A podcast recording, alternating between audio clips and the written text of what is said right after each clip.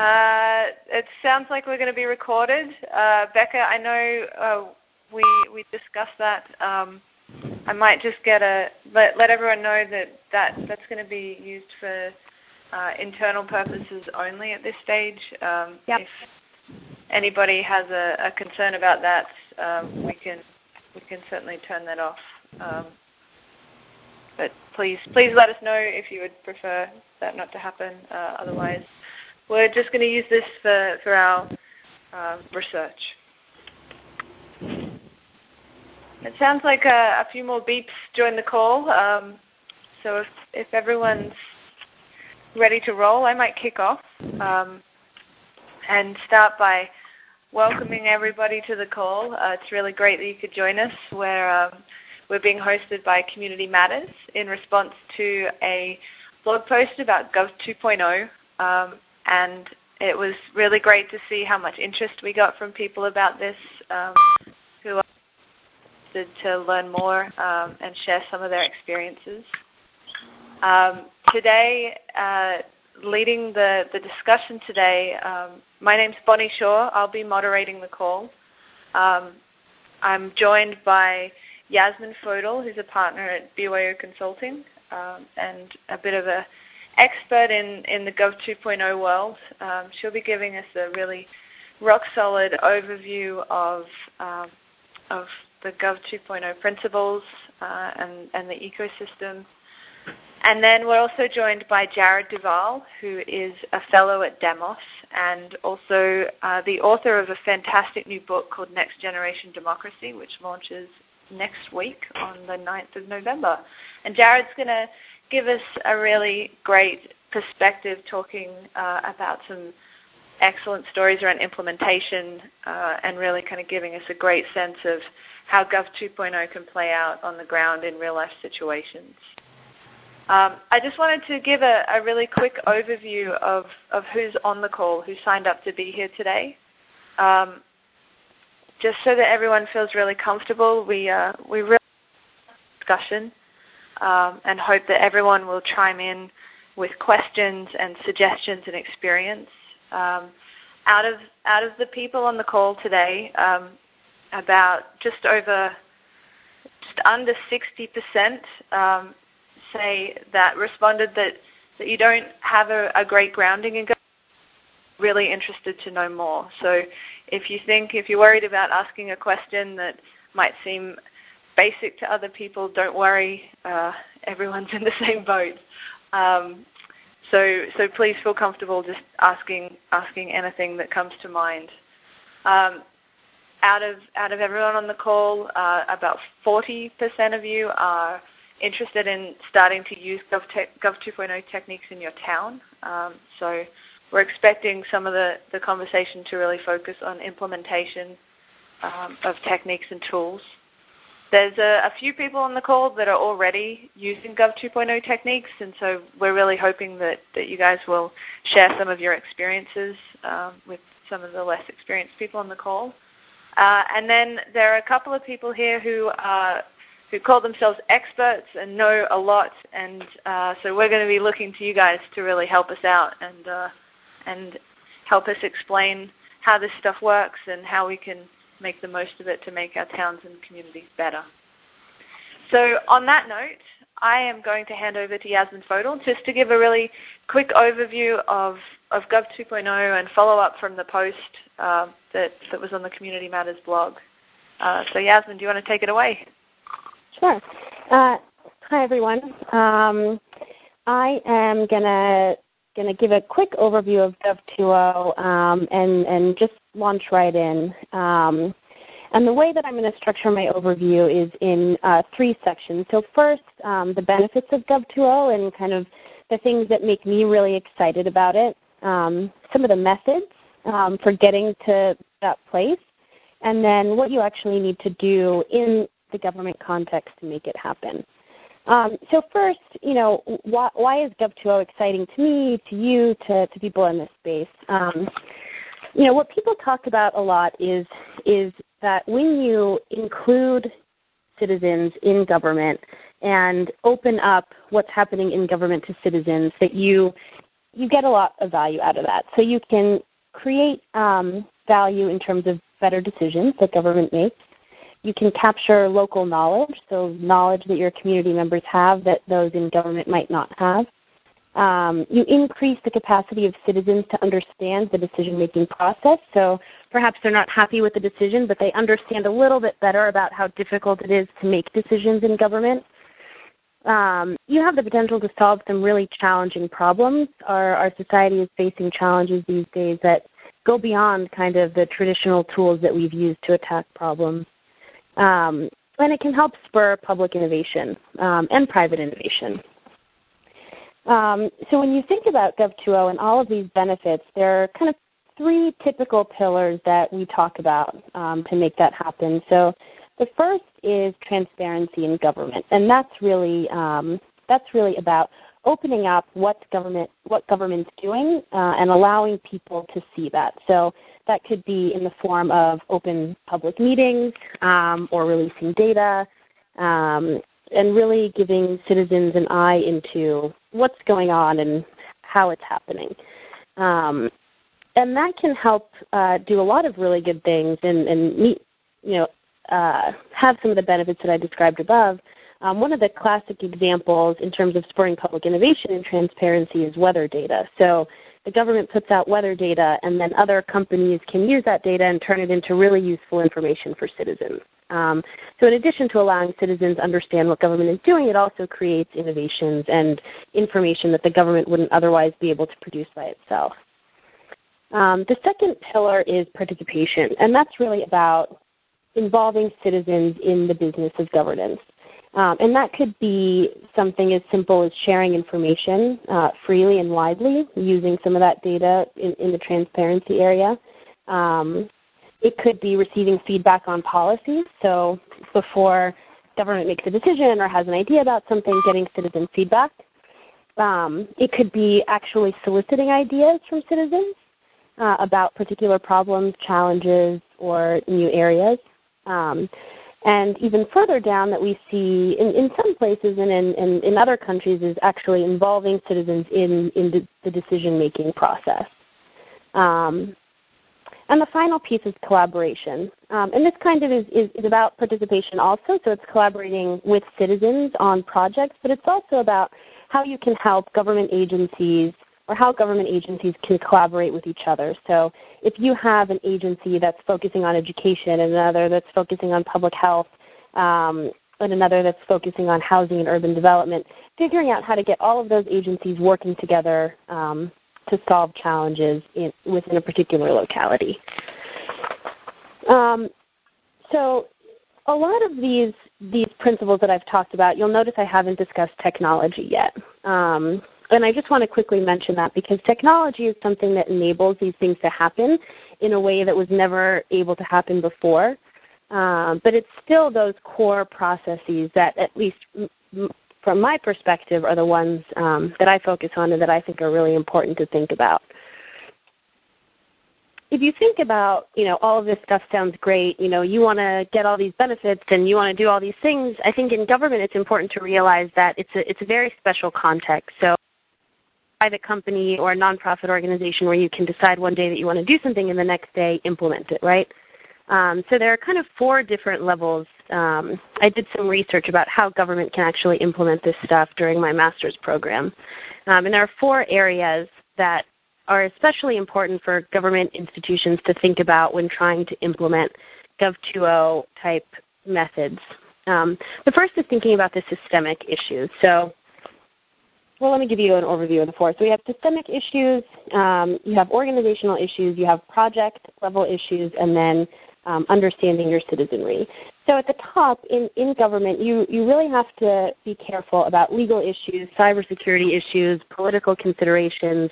Um, and when you're thinking about implementing a Gov 2.0 program or project, it's important to think about how all of those issues, especially when you're using technology, might help or hinder your project um, and then create strategies for how you're going to deal with that.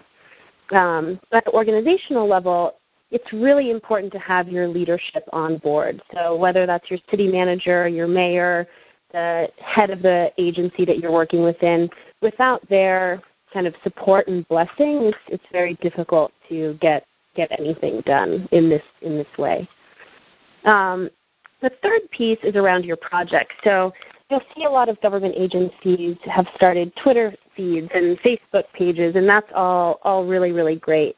The best projects that we see are the ones that are designed that in a way that actually help the agency meet its goals. So um, making sure that you're crafting projects that are aligned to the things your overall agency or organization is trying to do uh, makes the projects that much better.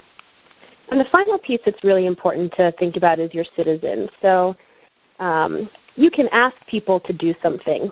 Whether or not they do it is another question. And when designing really successful Gov 2.0 type projects, it's really important to understand the motivations, habits, needs, desires of your citizens. So, do they want to engage with you around a particular project? Why would they want to give feedback?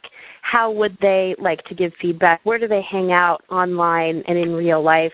And how can you design projects that really speak to their needs and interests? Um, so I think I think government is a really a really special place and a and a where you can make a lot of really important changes in our society and in the world and in dealing in dealing in that space and in trying to make this happen um, thinking about all of those four levels uh, are really important and have led to success in the places that we've um, studied them so i hope Thanks, that was a yeah clear enough overview Bonnie. So, yeah. I think that's great. There's a, there's a couple of questions coming in from uh, from the Google group. I from the sorry the Google Doc, which I I didn't mention this uh, in the introduction there. Um, we're taking some collaborative notes. Everyone should have the link to that. If you don't, we can send it out afterwards. But I think that was a really um, clear and concise overview of of how Gov 2.0 works and, and kind of what it's all about. Um, now we're, we're just going to throw to Jared Duval. Uh, Jared's going to just give us a little background on his research and uh, some of the stories that he collected when he was writing his book, Next Generation Democracy. Um, Jared, Jared's going to give us a, a, quick overview of that, and then we're going to open it up for discussion um, and and hope hopefully help to solve some of your problems and really kind of throw some throw some ideas around. So, Jared, do you want to take it away? Yeah, thanks, Bonnie. Um, so, when we think about the term Gov 2.0, it's clearly reminiscent and kind of built on the idea of, of Web 2.0, which is, as Yasmin said, all about transparency and participation and collaboration. And so, um, about three years ago, I became really intrigued at how, about how um, efforts um, like Wikipedia and the Linux operating system, which are based on a platform of um, gathering all kinds of information and ex, um, experience and expertise to um, collaboratively create um, something that's that's far larger than the sum of its parts, and that and so the question for Gov 2.0, or the opportunity for, for Gov 2.0, is how do you tap into that imp- impulse, that ability to, to kind of crowdsource solving pro- public problems? And I think the, the real benefit of Gov 2.0 is, is one, it, if you open up processes in this way, it gives you the potential to get new ideas and, and come up with better, more comprehensive um, um, solutions to some of the problems you're facing. But second, and just as important, if not more important, is that by doing it in this open, transparent way, um, you're able to reflect a genuine, authentic public will that has the support of, of citizens in a way that if you do a closed-off problem-solving process, you know, at the end, citizens can come to say, well, it's not about me. I wasn't involved. I wasn't, you know, I didn't have the opportunity to participate. And so I just want to. Um, so, so this book that I wrote, Next Generation Democracy, has a ton of stories of um, folks in government, outside government, activists, websites, um, deliberative democracy organizations that take these principles um, and are, are, are, really applying them in innovative ways. And so I'm just going to tell one quick story um, about the website SeeClickFix, which um, was started actually in the in the town that I live in now, New Haven, Connecticut, but it is global now. Um, and what it is is it's an online platform built on Google Maps that allows anyone um, to report a non-emergency issue in their community. So if there's a pothole on your street, a missing street sign, um, drug dealing happening on your corner, whatever it is, um, you you can go on and report that, and there's an open um, discussion forum. You can post videos, you can post pictures, and then um, people can vote it up. They, if they really care about it, more people can say, "I want to see this fixed too." And the, the amazing thing about it is that the way that it started was its founder was um, waiting on hold on, on a phone line with City Hall to report something and getting passed between departments, and he'd send emails and, and he wouldn't get a response. And so the idea was to create something transparent so that it wouldn't get lost, the, the, the kind of issue, and two, to be able to involve people in solving the problem. So the great thing about it is that it's not just saying, hey, government, fix this for me. Because of the um, open platform that SeeClickFix has enabled, we've seen tons of examples of citizens coming together saying, well, we could do this on our own, or collaborating with government because a conversation is started rather than there seeming like this um, big wall between um, the two. And so there are specifically now over 30 cities across the country that um, find SeeClickFix so useful and important to them that they have a dashboard um, in all of their kind of public comments and reports um, are managed through the site. So it was just one great example that I'm happy to talk more about that I think is a really inspiring, practical um, way that localities and, and cities can um, look at for engaging citizens in, in problem solving. Thanks, Jared. That's awesome. Um, now, there's a couple of questions coming into the, the Google Doc here. Um, I'm going to throw open the first one, um, and then please jump on and uh, and unmute and let's uh, let's have a really good discussion about this. Um, I think everybody here has some really great questions, and, and I think there's a lot of experience on the call uh, that we could all really learn from. So, the um, there's a there's a good question here. What's the best way to suggest Gov 2.0 to a town with relatively older conservative leaders for whom this would be completely new? Um, that's an excellent question. Um, this introducing Gov 2.0, introducing new technologies to uh, to organizations and, and to towns um, is is really challenging, uh, and and that process of change management can be one of the most challenging things that, that you'll encounter. Um, is there someone on the call that, that wants to, to field that um, from some experience they've had on the ground?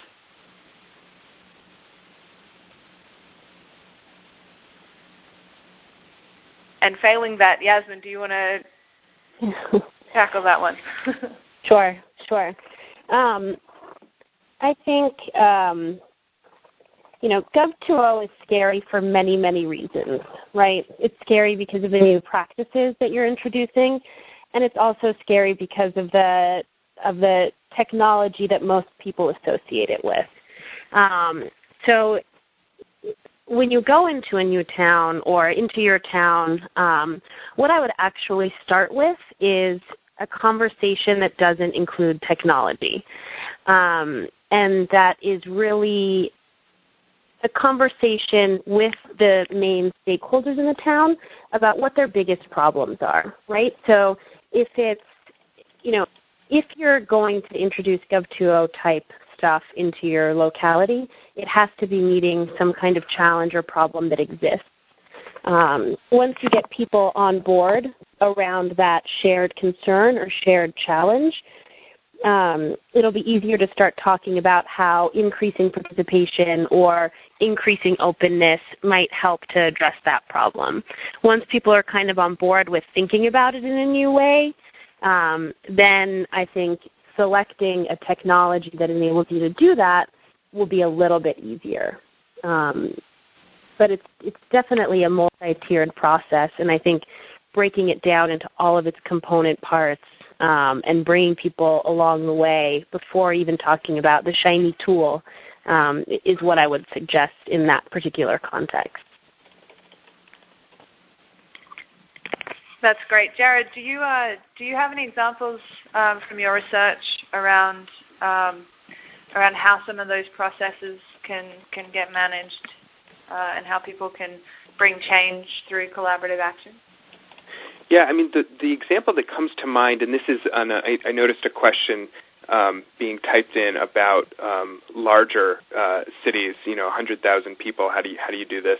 And um, so in the first chapter, um, I, I, wrote all, all, about the response to uh, Katrina in, in New Orleans, and it was this fascinating story where um, what ended up happening is the mayor of the city uh, originally decided to do the rebuilding plan by um, bringing in all these outside consultants from Washington D.C. and they uh, put together a, a, map of what the city should look like when they rebuilt, and um, it was actually published on the front page of the Times Picayune newspaper with all of these um, green dots where they decided there should be green space because it was the, the areas were too low lying. And, and what ended up happening, of course, was all of those um, areas that were uh, low lying were also African American, 99% African American low income neighborhoods, and there was a political uproar. And so it created this dynamic where um, the city needed a comprehensive rebuilding plan to get federal funding to start flowing. Um, and but they couldn't come up with one for a year because it was this kind of top-down uh, process that that alienated so many citizens. And so what ended up happening is the city invited in the organization America Speaks to host um, a series of community congresses uh, using America Speaks 21st Century um, town meeting technology where they get a demographically representative group of citizens together, uh, keypad polling, they deliberate uh, facilitated tables, and they they come up with a collaborative plan for it. It was called the Unified New Orleans Plan. And the thing that you know the mayor and the city council in New Orleans were both incredibly skept- spe- skeptical about opening up the rebuilding planning process.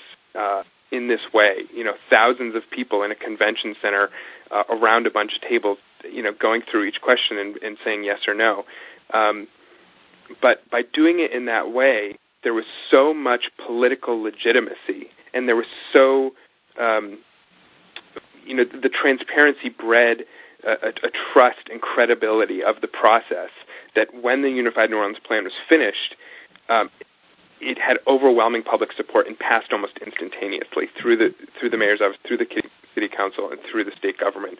And so I think in that way, you know, emphasizing the benefits of um, not only being able to get access to, to better ideas, but but by building public will and public support for whatever comes out, um, you know, it, I think can be really appealing to government officials who don't want to worry about, um, you know, undertaking a process that might, you know, in the end, uh, have a lot of pushback because there wasn't the opportunity for, or they didn't take the extra steps to engage citizens. Thanks, Jared. That's great. Um, now, I, I, wanted to throw it open to people on the call. Is there anyone that has a particular question or a challenge that they want to ask directly uh, without going through the Google Doc? I have a question. I'm, I'm wondering, with very limited resources, how a government can sort of implement these strategies and then encourage people to participate you know, we've sort of tried doing some things, but then we get very little response. Um, without a big marketing budget or a lot of resources to, say, even rent a big convention center to gather folks, um, what sort of suggestions do you have for increasing participation? That's a great question. Uh, I think one of the, the, the, huge challenges with with this, uh, especially in smaller towns, is the, the limited resources to apply to these new technologies and this this new style of engagement. Um, Yasin, do you want to do you want to field that, or should I throw it open to the group? Yeah, no, I mean, um, I, I think it really depends on what you're trying to do. Was it more of just like a an information sharing campaign, or what? What was the actual project, or what? What are you thinking about doing? Well, um, we have a number of ideas that we and we haven't really gone forward with anything. Um, but sort of just to kind of like test things out, we've posted questions on our Twitter page or our website and asked for feedback, and we'll get maybe three people to respond. Or once we tried to have a photo contest and mm-hmm. requested that people send in their favorite fall photos, and we get nothing. Um, and well, without, I, you know, like I said, with no marketing budget to even put posters up or contact specific groups or run an online ad or anything like that, I'm just wondering. I, I have a comment about that. Okay. Hello. Um, my name is Anne Sussman. I, I did the Open Neighborhood Project in Acton, Mass. And what we found is if you pose problems like education problems or curious problems rather than as a planning problem or just a government problem, you can get a lot more um, you can get a lot more people involved, including your schools and your nonprofits who might be in town anyway. Hello. Okay, that's that's a great comment, Anne. So, so if it's so, for example, you know, we have a suburban commercial intersection that's kind of derelict when you enter town, and people have been embarrassed about it for over 30 years. Mm-hmm. 30 years of planning has done nothing. So instead of pose it as a pro- planning problem, we posed it as an art problem, as maybe a computer technology problem where we could maybe explore it in Second Life. We posed it. We went to our local Discovery Museum and said, "Can you tell us about uh, how, what happens with water in this in- intersection that's so much um, um, impervious surface?" You know, so we got got that going. you know, we posed it almost like a uh, an experiential problem rather than when you start talking planning sometimes or policy. Uh, actually, a teenager summed it up. She said, "You know, when I heard this is about planning, I thought it was going to be really tedious, so I didn't want to come. But this is really interesting." Hmm. So if you and, and we also found that we actually got money of all places for, uh, from an arts foundation, a state arts foundation. We got money to do planning because um, we said we were going to let people build things and um, use colored uh, papers to kind of design their ideas for the intersection, and it worked really well. We ended up getting a, a, a state cultural award for planning.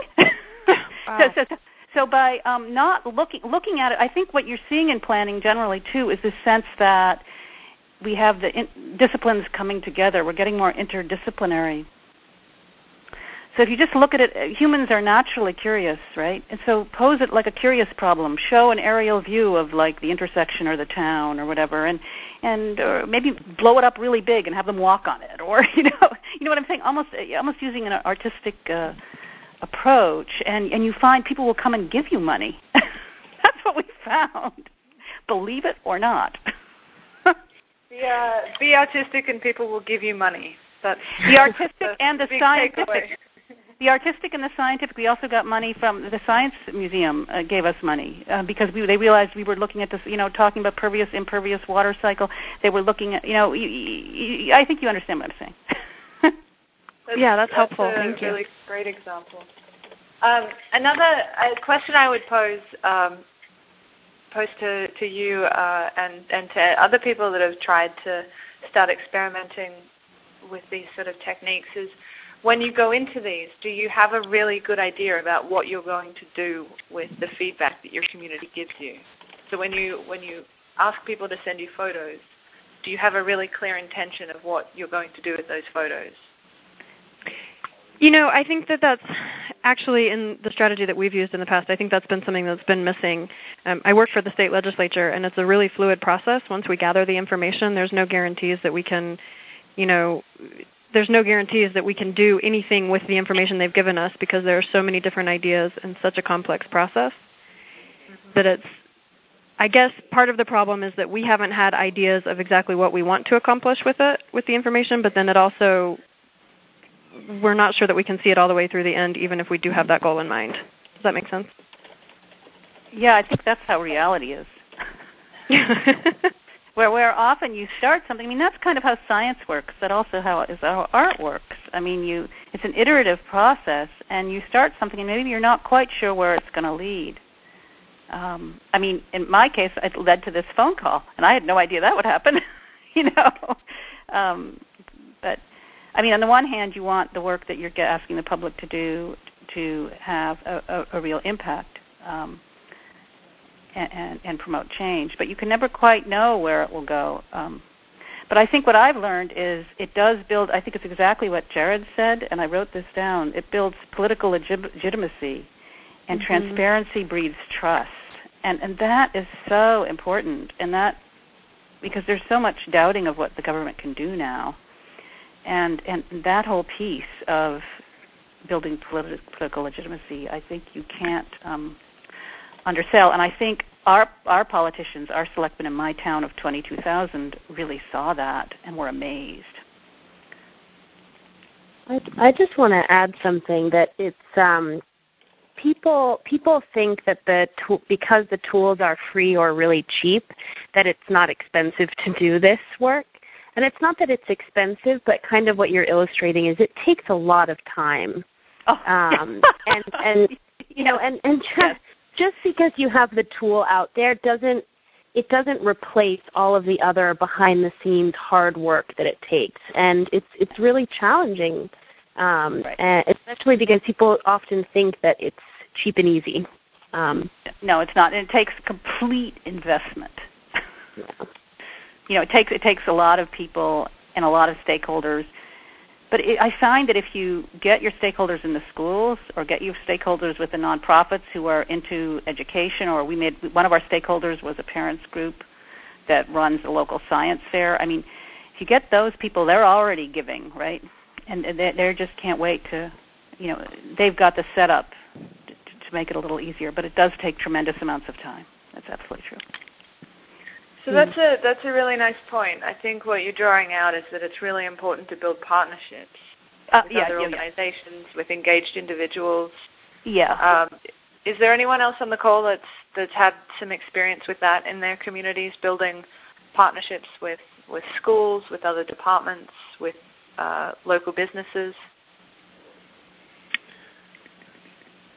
Well, we we certainly have here in Manchester, Vermont. This is Lee Krohn. Hi. And, share, uh, please share your story with us. Sorry. Please, please share your story with us. Um, we worked with the local high school to try to engage younger folks in uh, in civic affairs and governance.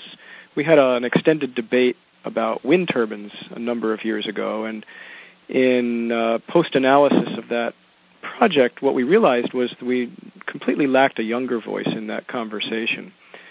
So we approached the school, approached the students, and long story short, we ended up with the students asking to be more engaged in civic affairs, and we now have two high school students in all of our town boards. Wow. And it's been a fascinating experience. It's been three or four years now, and all of the adults unanimously welcomed the students onto the boards, and the students really get themselves engaged in the process and come to the meetings and participate. And in some cases, they have full voting rights, and others, for legal reasons, they do not. And it's been a fascinating process and a wonderful partnership with the school. That's amazing. Um, would you mind? Are you, are you logged into the document that we're taking notes in? Uh, I have it, but I'm not sure. I'll I'll send you the link uh, at the end of the call. I'd love to just get your um, sure. your details about it. okay. It does look like it's grown since I looked at it last. So yes, I do have it here. Thank you. Uh, Jared, do you have anything to add? I know your background was in uh, student organizing. Um, do you have anything to add to, to that great story? Yeah, I, I think the Manchester Youth Commission is is an amazing example of, um, you know, so often when when I think the biggest problem that happens when folks try and engage youth is that it happens in this e- either a way that's kind of like here just do the nitty gritty boring stuff or in the patronizing kind of you're the leaders of uh, tomorrow, you're our future, kind of stuff that's well-meaning, but that can be disempowering if it's not balanced by a recognition that that youth can lead today and that they have things to contribute right now. Um, and I think that um, you know the the Manchester, Vermont example is is amazing because it was it was giving youth the respect and the responsibility, and they then stepped up to the plate to actually fully participate on um, town boards. And and I think that you know, you know, from I, I all of the experiences and stories that I've heard about successful youth organizing and engaging youth in in governance or planning or whatever it is, it's it's it's when um, the folks who are trying to engage them do it with that level of respect and um, trying to give them real uh, responsibilities and opportunities for meaningful engagement. It's uh, it's interesting on the, the Google Doc where we're taking notes here. Um, I've just seen that someone's uh, typed in. Is this an example of Gov 2.0, uh, particularly around this this uh, example of, of having students on the, the high school boards? Um, Jared, do you want to do you want to field that? I I think definitely. I mean, if if you think of as Yasmin suggested, we should, and I totally agree that Gov 2.0 is about three basic principles: about transparency, open participation, and, and diverse collaboration. Then, and, and not about the tools. The tools just enable those principles to be put in practice, right? And so, in terms of participation, um, you know, it's, it's an example of of getting an incredibly important um, voice and, and, and group engaged that isn't usually engaged. So it's increasing participation and it's increasing collaboration. I mean, when you have those inroads into youth communities and, and high school groups, um, you know, the, the kind of amount of resources that you can then draw on for whatever it is in terms of spreading the word, in terms of, you know, working on projects or, you know, coming to um, uh, events or meetings, um, increases a lot rather than it just being the, the usual suspects. So I, I would say that it's a great example of, of Gov 2.0 in, in, in practice and action. Thanks, that's amazing. Um, now we're getting close to uh, to 4:40. Um, we want to spend a little time uh, at the end of this call um, working out how the Community Matters Network can support these kinds of conversations going forward. Um, I, I, think we've probably got time for uh, one more question before we move into that. Is there a, is there anything else that's kind of driving people? Any specific examples that you want to raise or talk about um, before we move on to that next discussion? Hi, this is Susan. This is Susan from Hilo, Hawaii. And one of my um, concerns has been we've been actively working on community participation in our um, CDPs or community development plans. And I think one of the biggest challenges we're facing is um, I think someone had mentioned earlier the kind of intergovernmental collaboration. We've um, had a lot of community participation and a lot of um, nonprofits stand up and be partners in the plan, and they're great in getting initial actions moving forward but the big ticket items that really are led by government still lags behind. and I think that's one of our biggest challenges right now. Yeah, I was just that, wondering if there's any comments. That can be really challenging. Yasmin, do you want to take this, and then if there's anyone else from uh, from government on the call, if you want to chime in. Um, and and and just to be clear, you you you you you indicated that the challenge is getting citizen participation in and non-governmental organization involved in kind of that higher level decision making process. Um, I think um, more primarily just government. You know, the citizens have actively participated, and they tend to stand up, raise their hand, and really help with the the low hanging fruit projects. Yeah. But the larger big ticket items really depend on government and that's what lags. You know, the whole concept of um, change in management again and how we do things in government often takes a long time, and that discourages citizens. I see. Yeah, I mean, it, it does take a long time, and it is discouraging. And I think um, oftentimes in in, in the research that I've seen and the and the work that I've done, you'll have very strong strategies in place that are clear and expressed to citizens about how they're going to participate in these projects. But mm-hmm. there's not really similar plans and strategies for how to reform government at the higher levels. Right. Um, and so, and, and it's and it's really being intentional about that and writing strategies and getting people on board and say, you know, this is how the funding structures are going to change. This is how the reporting structure is going to change. Um, this is how um, this is how the decision making process is going to change. And and and you know, being very intentional about that kind of stuff rather than just assuming it will change um, a, as a follow-on to the citizen engagement work that's happening on the ground level. And it might not, it still might not happen right away, um, mm-hmm. but I think being clear that it's an expressed goal and something that the government is working towards might do a lot of good. And again, it's that that that piece around transparency might do a lot to help citizens be more understanding about the the time it takes um, mm-hmm. change it. Mm-hmm. Okay, thank you. Is there anyone else on the call that's had experience around those kind of challenges that are working in government or have worked with government around collaboration? No. Uh, okay. If uh, if you do have any thoughts um, on on some ideas around around how to further that kind of collaboration, please do add them to the, the notes we're taking. Um, we'll make sure these are distributed to everyone at the end of the call. Um, we're at 4:43. I think um, it'd be great uh, now if if we could move the conversation slightly um, and and just talk about the best way to to keep supporting you guys and, and the people in your communities that are trying to do this great work. Um, how the Community Matters Network can really keep this conversation going and be a, a great resource for you. Um, particularly calls like this, um, or any other suggestions that people might have. Uh, it'd be great if you could just throw out some ideas um, that we can collect right now uh, and give us your thoughts on that. Someone want to kick it off? Yeah, this is Erica. I'm in Denver, Colorado. And I I think that this call has been really helpful. Thank you for having it.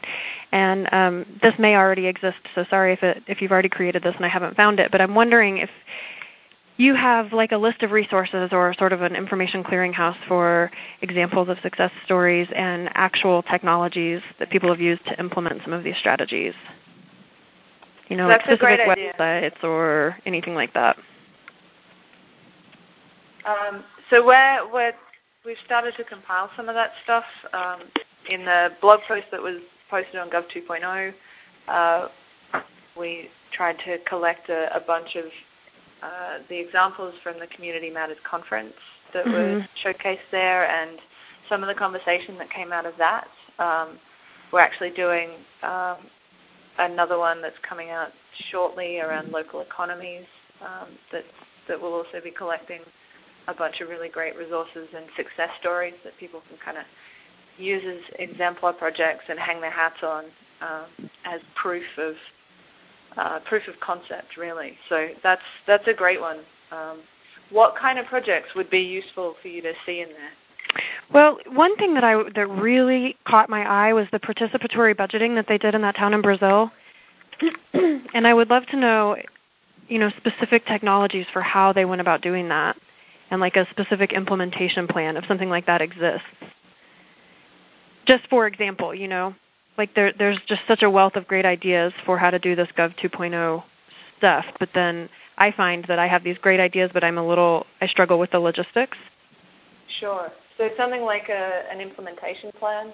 Right. Um, and this it sounds like the logistics of delivery. Right. Exactly. This is Rebecca Stone from the Orton Family Foundation and Community Matters. Um, some of you, if you were at the Community Matters conference, especially, may have run across a new database that we've developed called the Planning Tools Exchange, and you can get to that through Orton.org, the Orton Family Foundation's website. Um, we have certainly profiles of a few projects and tools that would really help with Gov 2.0 right now, but we'd love to be adding a lot more. And anyone can create an account and log in and, and add something there. So we certainly invite you to do so. And we'll make sure that link is in the notes from this call too. Great. Thanks, Rebecca. Yep. Anything from anyone else? Um, this this call sounds like it it was quite popular. Um, seems like there are quite a few people on the line. Would something like this as an ongoing monthly call, weekly call, daily call? uh,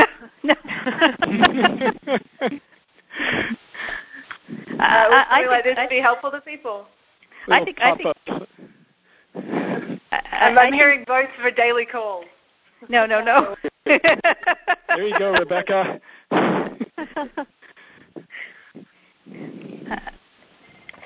How about monthly? We go uh, weekly call or uh, a regular. Let's say a regular call. Uh, let's go a, a yay or a nay. a regular? Yay. Uh, a regular call. Yay. Yay. Yay. Yay. Regular. Yay. Regular could mean Yay. monthly or, or regular could could mean monthly or quarterly. Mm-hmm. Uh huh. So let's go uh, monthly call. Yay. Yay. Yay. Yay. Nay. No nay. That that could be okay. I mean, uh, or every other month. I don't know. I think I think there are real issues in transparency when you really start getting to you know the data you're giving people, and and if you're going to give people comparative data, are you going to show them their town is growing faster than anyone else, or not? I mean, are you going to show them their taxes are the highest or not? I mean, Hmm. it, it, it's presenting data people need to know is very hard actually. and even then it gets it can get politically charged very difficult so there are all these kind of issues to tease apart that, that are that are very hard Interesting. So that's that's kind of uh, an issue around data. So it sounds. yeah like how do you present it and what do you present and and how you present your data can show your spin and it gets very very difficult Mhm. um and and and I, and I know we're in this incredible transition time now. I mean, I keep using this word, and I'm probably overusing it. We're in a paradigm shift, right? I mean, a lot of our planning, a lot of our suburban development um, reflected cheap oil, right? And, and we're entering this decade where it's just not going to be that way. it's going to be uh, there's this. Uh, I think a lot of things are going to be uncertain or unknown, and so we're, it's a very interesting time to be a planner or to be in policy right now. I think. One person told me yesterday, "Oh, we don't want to talk about it because people will start to freak."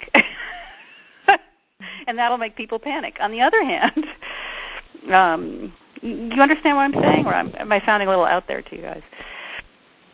Yeah, I think you he sound. makes I. I I totally hear what you're saying. I this is Yasmin again. I worked on a huge uh, data project in New York City, and uh, what government actually has to deal with when releasing data is very different than the story that's told in the media in terms of oh, just release the data. It's very difficult, and I, I, hear you, and I feel I feel your pain. It's hard, but it's worth it in a lot of ways. Well, it's all, it, it's interesting. It's just interesting. How do you present the data? On what level and how macro do you go? Do you present macro data or really micro data, or do you? Go, and data itself, unless it's a comparison point, is almost meaningless. You know, to just give one number, it doesn't really say anything. You have to show a trend, or you have to show it in a larger context. Well, how large? I mean, it gets it gets really hard. And how much can people take in? You know what I mean? It gets, it gets hard. And how many? How how? Uh, I don't know. There's Yeah. big issues. Like, would we planning for more population growth? Are we going to limit population growth? I mean, this, uh, it, it, it, there's lot. There's lots we could be talking about. Yeah. This There- is, Yeah, and I if I think could you're just jump in, Sorry. if I could Uh, just jump in briefly, this is Wayne Burke. I apologize for being late. I had a phone problem that I finally got resolved. Great. Welcome. Uh, did you want to share something with us, or were you just uh, welcoming yourself to the call? Uh, yeah, just announcing myself and uh, apologizing, I suppose. I haven't been on long enough to actually want to jump in the conversation. So, Ah, well, we've been keeping some pretty good notes um, in the Google Doc, so uh, we'll make sure you get those, and then uh, we'll be following up um, and and answering any extra questions that come out of this. So um, we'll, we'll catch you up. Fabulous. Um, so it sounds like there's a, there's a real need for some themed conversations. Data is definitely one that's a bit of a, a touch point.